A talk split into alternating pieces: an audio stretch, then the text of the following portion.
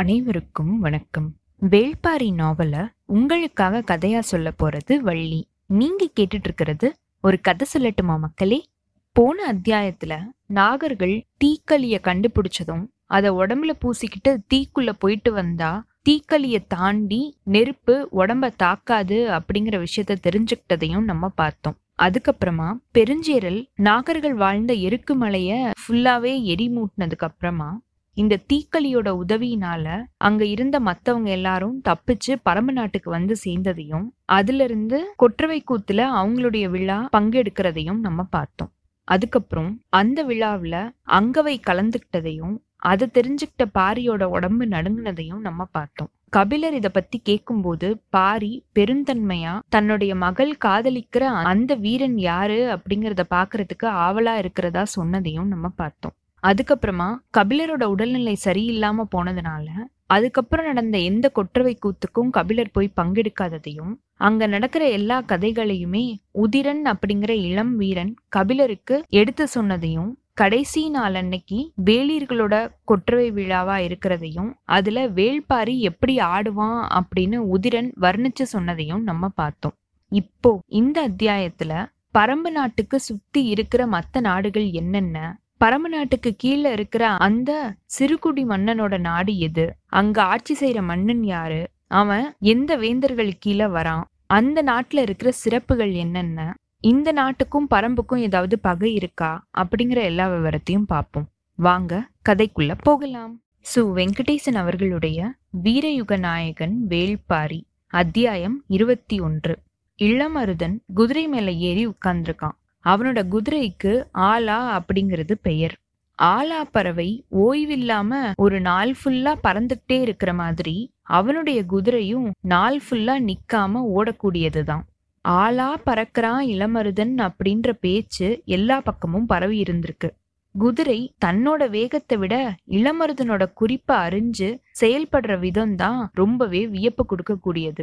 ஆலாவோட முன் தலை மேல விரல்களை வச்சு வருடின மாதிரியே அதோட ரொம்ப நேரம் பேசிக்கிட்டே இருப்பான் இளமருதன். அது தலைய மெல்ல மெல்ல ஆட்டிக்கிட்டே கேட்டுட்டு இருக்கும். அவனோட சொல்ல கேட்டு அது தலையாட்டுதா? இல்ல அவனுடைய விரல்கள் நீவுறதுனால சந்தோஷப்பட்டு தலையாட்டுதா? அப்படிங்கிறது பாக்குறவங்களுக்கு புரியாது. அது அவங்க ரெண்டு பேருக்கும் நடுவுல இருக்கிற மன ஓட்டத்தோட தொடர்புடையது. மேல உட்கார்ந்திருக்கிற வீரனோட எண்ணத்தோட குதிரையோட மன ஓட்டமும் இணையும் போதுதான் வேகத்தை ஆள்ற ஆற்றல் அந்த வீரனுக்கு கிடைக்குது. இளமருதனுக்கு இந்த உலகத்திலேயே ரொம்பவே பிடிச்ச செயல் ஆலா மேல உட்கார்ந்து பாஞ்சு போறதுதான். நிலத்தை ஆலாவோட காலடியில அழுத்தி வானத்துல குதிக்கிற அந்த கணம் மனசுல ஏற்படுத்துற அந்த மகிழ்ச்சிய வேற எந்த ஒரு கணத்தினாலையும் ஏற்படுத்த முடியாது. அதனால கடிவாளத்தை சுண்டதும் குதிரை பாய ஆரம்பிக்கிற அந்த முதல் கணத்துக்காக எப்பயுமே இளமருதன் காத்துட்டு இருப்பான் அதனாலேயே இந்த நீண்ட பயணம் அவனுக்கு ஒரு பெரிய எதிர்பார்ப்பை ஏற்படுத்தியிருக்கு. கிளம்புற நாளுக்காக ஆவலோட காத்துட்டு இருக்கான் அவனுடைய தந்தை மயூர் கிழார் வெங்கல் நாட்டோட தலைவன் பாண்டிய வேந்தனுக்கு கட்டுப்பட்ட சிறுகுடி மன்னன். பாண்டிய மாவேந்தன் குலசேகர பாண்டியனோட ஆளுகைக்கு கீழே எண்ணிலடங்காத சிறுகுடி மன்னர்கள் இருக்காங்க. அவங்களுக்குள்ள வெங்கல் நாட்டு தலைவனுக்கு தனியான ஒரு இடம் இருக்கு. அதனாலதான் இளவரசன் பொதிய வெப்பனோட கல்யாண விழாவுக்கு சிறப்பு அழைப்பு இவங்களுக்கு வந்திருக்கு. பாண்டிய நாட்டோட இளவரசனோட மனவிழா நான்கு நிகழ்ச்சிகளா ரெண்டு மாத காலமா நடைபெற்றுக்கிட்டு வருது. நிறைவா நடக்கிற திருமாலை அணிகிற அந்த விழாவுக்கு தான் சிறுகுடி மன்னர்கள் எல்லாருக்குமே அழைப்பு இருக்கு. மத்த விழாக்களுக்கு அவங்களுக்கு அழைப்பு கிடையாது. மாமன்னரோட மனசுல தனியான இடம் பிடிச்ச சிறுகுடி மன்னர்கள் எட்டு பேருக்கு மட்டும்தான் இந்த முழு விழாவுக்குமான அழைப்பு கொடுக்கப்பட்டிருக்கு. அதுல ஒண்ணு வெங்கல் நாடு. கிளம்புறதுக்கு இன்னும் காலம் இருக்கு. இந்த நிலைமையில நேத்திக்கு அரண்மனையில இருந்து அவசரமான ஓலை வந்திருக்கு. மணவிழாவுக்காக புதிய மாளிகைகள் கட்டப்பட்டுட்டு வருது. அது எல்லாத்துலயுமே வேலைகள் சீக்கிரமா முடியணும் அப்படிங்கறதுனால ரொம்பவே தேர்ந்த சுதை வேலைகள் செய்யற மண்ணீட்டாளர்கள் அனுப்பணும் அப்படின்னு சொல்ற அந்த ஓலையை கொண்டு வந்தவன் அரண்மனையில முதன்மை வேலையில இருக்கிற செவியன். வெங்கல் நாடு மதுரைக்கு ரொம்ப தூரத்துல பச்சை மலையோட தென்புறத்து அடிவாரத்துல இருக்கு. பாண்டிய நாட்டோட வடமேற்கு எல்லை அப்படின்னே சொல்லலாம். செழிப்பான நிலப்பகுதிகளை உடையது இந்த வெங்கல் நாடு.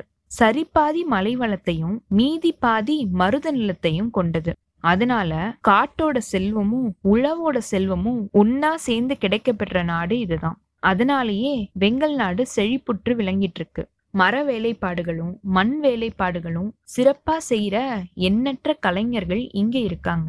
கட்டடங்களை கட்டி எழுப்புற கொற்றர்களுக்கு இது தாய் நிலம். பெரிய கட்டடங்கள் இவங்களோட கைவண்ணத்தினாலதான் மேல எழும்பி நிக்குது. அதோட தொடர்ச்சியா நுட்பமான சுதை வேலைப்பாடுகளை செய்யற மண்ணீட்டாளர்களும் இங்கதான் உருவாகி இருக்காங்க தலைநகரான மதுரையோட கட்டட தேவைக்கான கலைஞர்களை கொடுக்கறதுக்கு வெங்கல் நாடு முதன்மையா விளங்கிட்டு இருக்கு பல வருஷங்களுக்கு அப்புறமா தலைநகர் மதுரைய இப்போதான் பார்க்க போறான் இளமருதன் மணவிழாவுக்காக வெங்கல் நாட்டோட சார்புல கொடுக்க வேண்டிய சிறப்பான பரிசு பொருளை தேர்வு செய்யறதுல தான் போன ஒரு சில மாதங்களா இவங்க மும்மரமா இருந்திருக்காங்க. நடக்க போறது இந்த உலகத்தோட மாபெரும் விழா. இந்த விழாவில கலந்துக்கிறதுக்காக உலகத்துல இருக்கிற எல்லா அரச குடும்பத்தினரும் இங்க வந்து இறங்கிக்கிட்டு இருக்காங்க.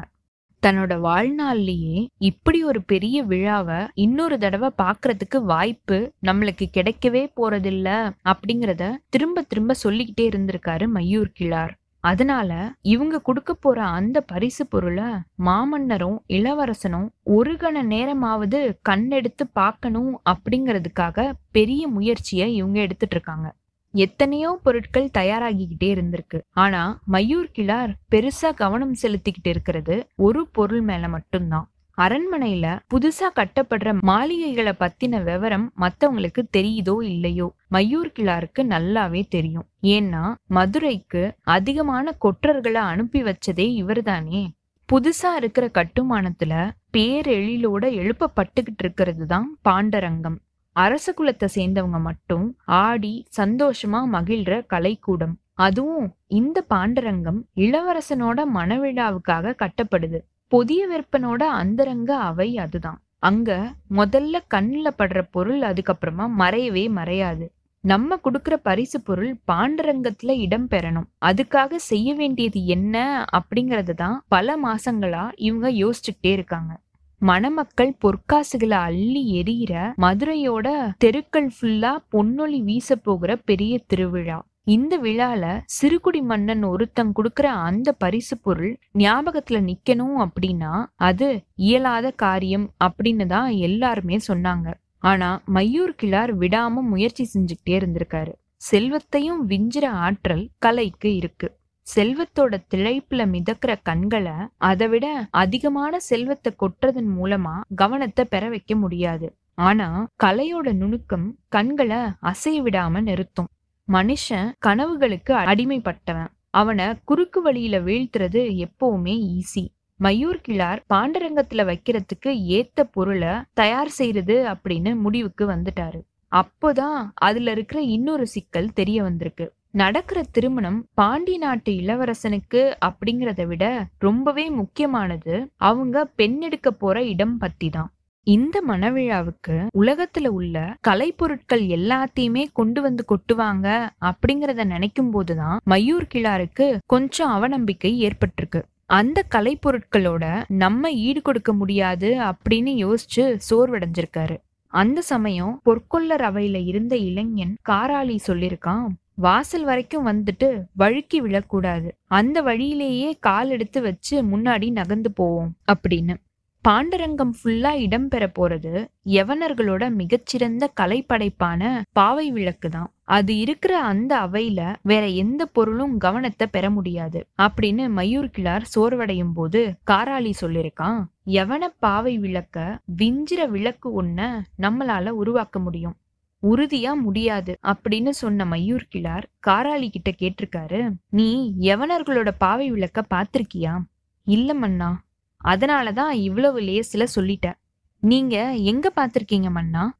அரசனோட அரண்மனை ஃபுல்லா இப்ப யவனர்களோட பாவை விளக்கு தானே கண்ணுல பட்டுக்கிட்டு இருக்கு. அரசவை மாடத்துல சுடர் ஏந்தி நிக்கிற அந்த விளக்குகளை பாக்குறவங்க வியந்து போய் நிப்பாங்க. இப்படி மயூர் கிளார் சொன்னதுக்கு அப்புறமா கொஞ்சம் இடைவெளி விட்டு காராளி சொல்லியிருக்கான் அரசவை மண்டபம் அரண்மனை மாடங்கள் அப்படின்னு எங்க பார்த்தாலும் பழகுன ஒரு கலைப்பொருள். அந்தரங்கமான இடத்துல கூடுதல் கவனத்தை பெற முடியுமா? அப்படின்னு அவன் கேட்க காராளியோட இந்த கேள்வி மயூர் கிளாருக்கு வழிகாட்ட ஆரம்பிச்சிருக்கு. அவன் இன்னும் தொடர்ந்து சொல்லியிருக்கான் அது மணமக்களோட கூடி குளவர அரங்கு. அங்க கண்களுக்கு தேவையானது புதுமை மட்டும்தான். அதுவும் காதலுக்கு அப்பாற்பட்ட புதுமை கிடையாது. காதலுக்குள்ளேயே மூச்சு முட்டை இழுத்துக்கிட்டு போற ஒரு புதுமை. அத நம்ம கலை வடிவமாக்கலாம் அப்படின்னு காராளி சொல்லியிருக்கான். என்ன செய்யலாம் அப்படின்னு சொல்ற? அப்படின்னு மயூர் கிளார் கேட்க காமன் விளக்க செய்வோம். இப்படி அவன் சொன்னதும் பொற்கொள்ளர் அவையில இருந்த எல்லாருமே வியப்படைஞ்சு நின்னுட்டு இருந்திருக்காங்க. ரொம்ப சிறப்பான சிந்தனை அப்படின்னு மயூர் கிளாருக்கு பட்டிருக்கு. அவன் தொடர்ந்து சொல்லியிருக்கான் காமன் விளக்கு மட்டும் பத்தாது நம்ம வழக்கமா செய்யற நாக விளக்கு ரெண்டையும் சேர்த்து செய்யணும். அதுதான் காமன் ஏற்படுத்துற கனவுக்கு உருவம் கொடுக்கும். எல்லாருமே வாயடைச்சு போயிருக்காங்க. ரெண்டு நாகங்கள் பின்னின மாதிரியே மேலே எழுந்து தலைய நீட்ட அதோட உச்சந்தலையில சின்ன குழிக்கு முன்னாடி விளக்கோட நாக்கும் நாகங்களோட நாக்குகளும் ஒன்னா நீட்ட சுடர் எறிகிற வடிவம் கொண்டுதான் நாக விளக்கு. நாகத்தை வச்சு காமத்தை கவர்றான் இளைஞன் அப்படின்னு பூரிச்சு நின்ன மயூர் கிளார் கேட்டிருக்காரு. வயசுலயும் அனுபவத்திலயும் பெரியவங்க இருக்கிற இந்த அவையில யாருக்குமே தோணாத சிந்தனை உனக்கு எப்படி தோணுச்சு? இப்படின்னு அவர் கேட்க லேசான சிரிப்போட காராளி சொல்லியிருக்கான். அவங்க வயசுலயும் அனுபவத்திலயும் மூத்தவங்க. அதனால அனுபவத்தோட கண் கொண்டு பாத்துட்டு இருக்காங்க அனுபவம் அதை அடையிறதுல இருந்து மட்டும் ஏற்படுறது கிடையாது. அடையாததுல இருந்தும் ஏற்படக்கூடியது. நான் அடையாத அந்த அனுபவத்தோட கண் கொண்டு பார்த்திருக்கேன். இத கேட்ட மயூர் கிளார் வியந்து போயிருக்காரு. அவனோட சொல் அவரை மயக்கிருச்சு. வேலைகள் ஆரம்பமாயிருக்கு. காமன் விளக்க எப்படி செய்யறது? காமத்துக்கு வடிவம் கொடுக்க முடியுமா? அது காட்சி வயப்பட்டது கிடையாது. கனவு வயப்பட்டது. பூ மலரும் போது வெளியேற மனம் மாதிரி மனிதனோட மலருதல்ல உள்ளுக்குள்ள உருகிற நிகழ்வு அது. கனவை கண்ணால பார்க்க நினைக்கிறது அறியாமை. அது கண்ணுக்குள்ள பார்க்க வேண்டியது.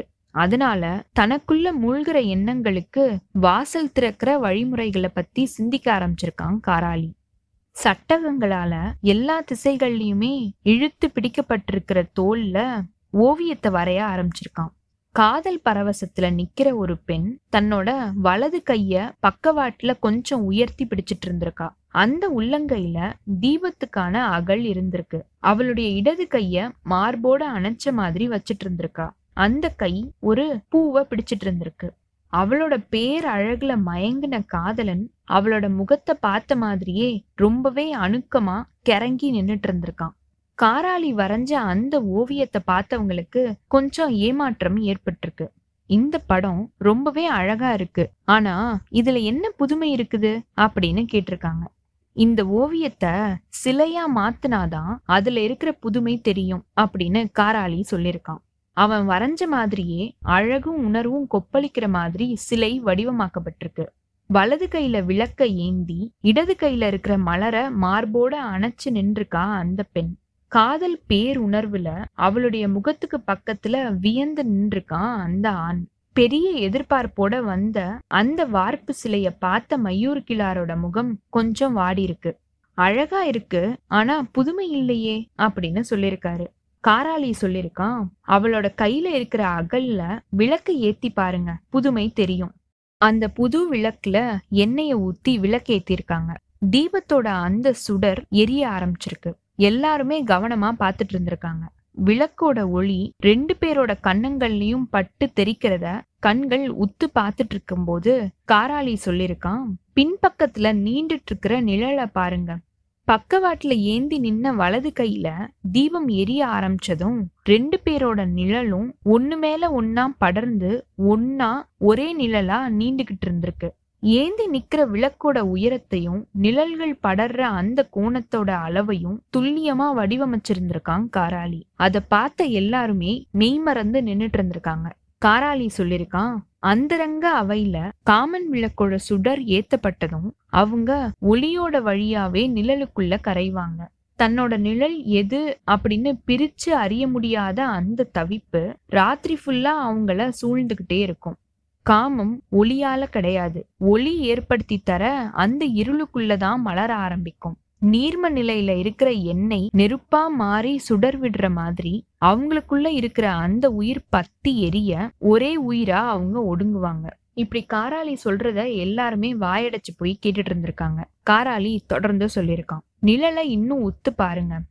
அதிர்ச்சியில இருந்து மீளாதவங்க கண்களை நல்லா விரிச்சு திறந்த மாதிரியே உத்து பார்த்திருக்காங்க. தீயோட சுடர் அசையும் போதெல்லாம் நீண்டு கிடக்கிற அந்த நிழல் அசைஞ்சு நெளிஞ்ச மாதிரியே இருந்திருக்கு. இறுக அணைச்சு புரள்ற உருவங்களை அது நினைவுபடுத்தியிருக்கு. உருவ அசைவுகள் ஆளுக்கு ஒன்னா தோன்ற ஆரம்பிச்சிருக்கு. கனவு அங்க இருக்கிற ஒவ்வொருத்தருக்குள்ளேயும் நிகழ்ந்துகிட்டே இருந்திருக்கு. யாருமே பேசிக்கவே இல்லை. ஏறக்குறைய உறைஞ்சு போன நிலைய அடைஞ்சிருக்காங்க. பாக்குறவங்களோட கண்ணுக்குள்ள கனவை நிகழ்த்துறது தான் கலை. காராளி அவன் முன்னாடி சொன்ன அந்த சொற்களை மனசுக்குள்ள அசை போட்ட மாதிரியே நின்னுட்டு இருந்திருக்கான். பேச்சில்லாம நின்னுட்டு இருந்த மயூர் கிளார் ரொம்ப நேரம் கழிச்சு சொல்லியிருக்காரு இந்த விளக்கு என்னோட வாக்க காப்பாத்திடுச்சு உன்னோட வாக்க அழிச்சிடுச்சு அப்படின்னு. அவர் சொல்றதோட பொருள் யாருக்குமே புரியல. என்ன தவறு செஞ்சான் காராளி? அப்படின்னு மத்தவங்க யோசிக்க ஆரம்பிச்சிருக்காங்க. மயூர் கிளார் சொல்லியிருக்காரு மிகச்சிறந்த பரிசு பொருளை கொண்டு போவேன் அப்படின்னு என்னுடைய வாக்க இந்த சிலை காப்பாத்திடுச்சு. ஆனா அனுபவம் இல்லாதவன் அப்படின்னு உன்னோட வாக்க இது பொய்யாக்கிடுச்சு. இப்படி அவர் சொன்னதை கேட்டு அரங்கம் சிரிப்பால நிரம்பியிருக்கு.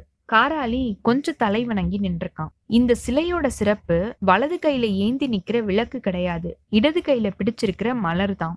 ஆனா அது யார் கண்ணுக்குமே படல. யாருமே அத பொருட்படுத்தி பார்க்கவே இல்லை. ஒரு பெரிய படைப்பை உருவாக்குற கலைஞனுக்கு ஏமாற்றமே மிஞ்சும்.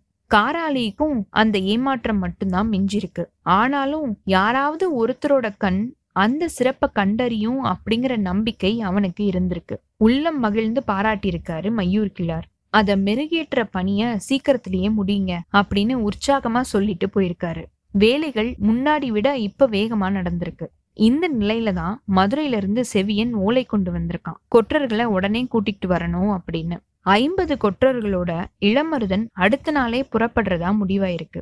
காராளி செஞ்சுக்கிட்டு இருக்கிற காமன் விளக்கோட பணிகள் இன்னும் முடியல. இன்னும் ஒரு வார காலமாவது ஆகும். ஆனா நாளைக்கே தன்னுடைய மகன் வெறும் கையோட போனா நல்லா இருக்காது அப்படிங்கறதுனால ஏதாவது பரிசு பொருள் கொண்டு போகணுமே அப்படின்னு யோசிச்சிருக்காரு மயூர் கிள்ளார். ஒண்ணுமே அவருக்கு பிடிபடல. தனித்துவம் இல்லாத பொருளை கொடுத்து விடுறதுக்கு அவருக்கு மனசு வரல. சரி விடியட்டும் பார்க்கலாம் அப்படின்னு முடிவு செஞ்சிருக்காரு. அடுத்த நாள் அதிகாலையில மலை அடிவாரத்துல இருக்கிற தன்னுடைய நிலத்து விளைச்சலை பாக்குறதுக்கு மூன்றேர் உழவன் போயிருக்கான். காட்டாற்றோட அந்த பக்க கரையில இருந்தது அவனுடைய விளைநிலம். ராத்திரி கடுமையான மழை பெஞ்சிருக்கு.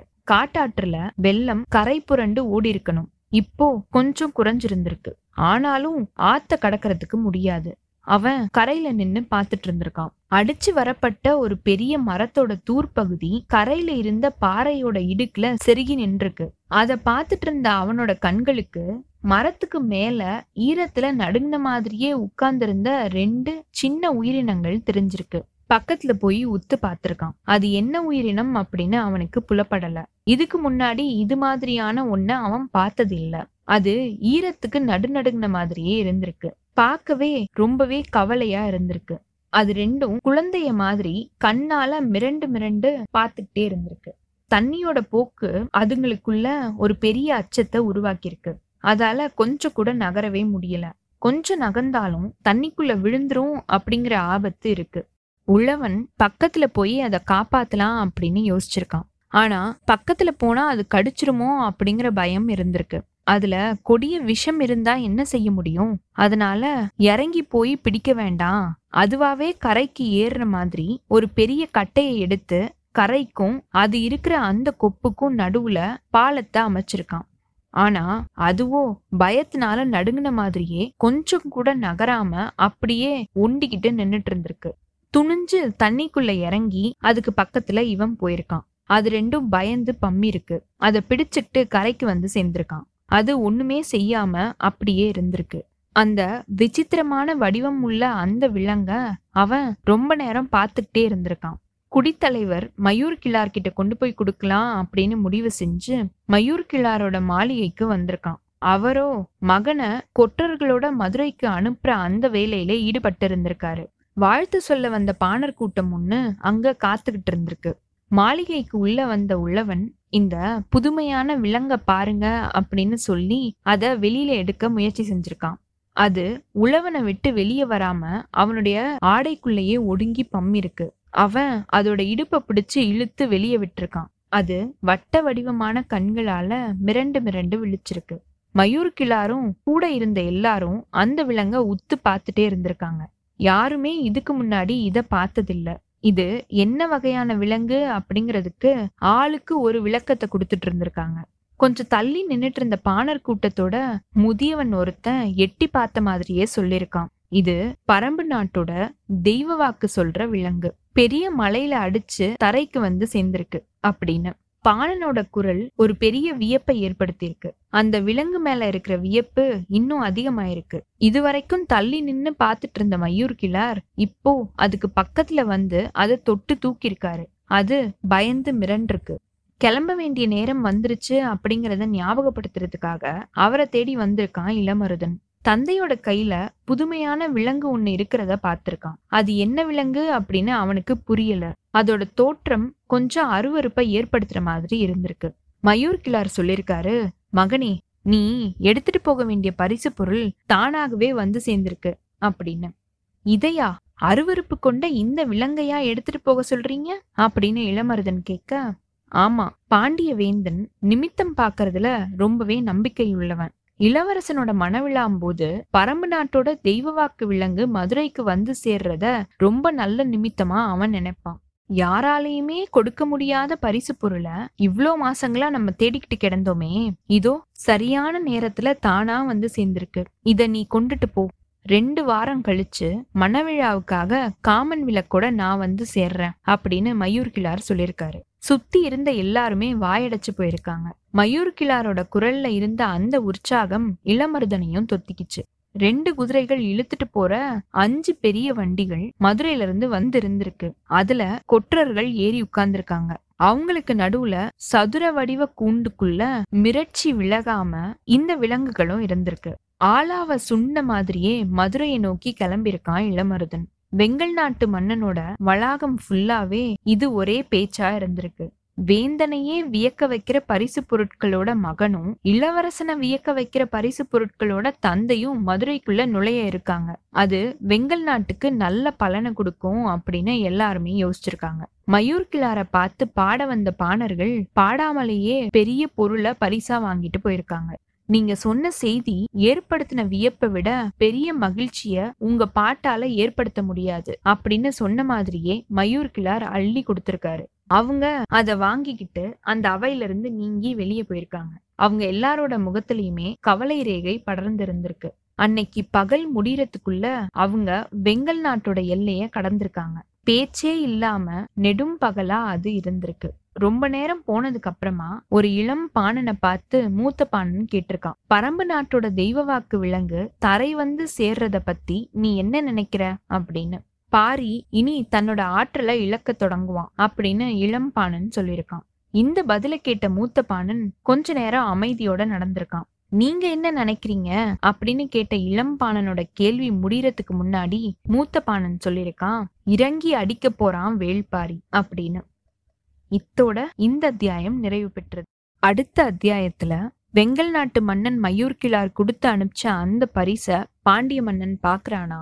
தெய்வ வாக்கு விலங்க பத்தி அவன் கேள்விப்பட்டதுக்கு அப்புறமா என்ன சொல்ல போறான்? இந்த பரிசு எடுத்துக்கிட்டு இளமருதுனால கோட்டைக்குள்ள நுழைய முடியுதா? இல்ல அதுல வேற ஏதாவது பிரச்சனை இருக்க போகுதா?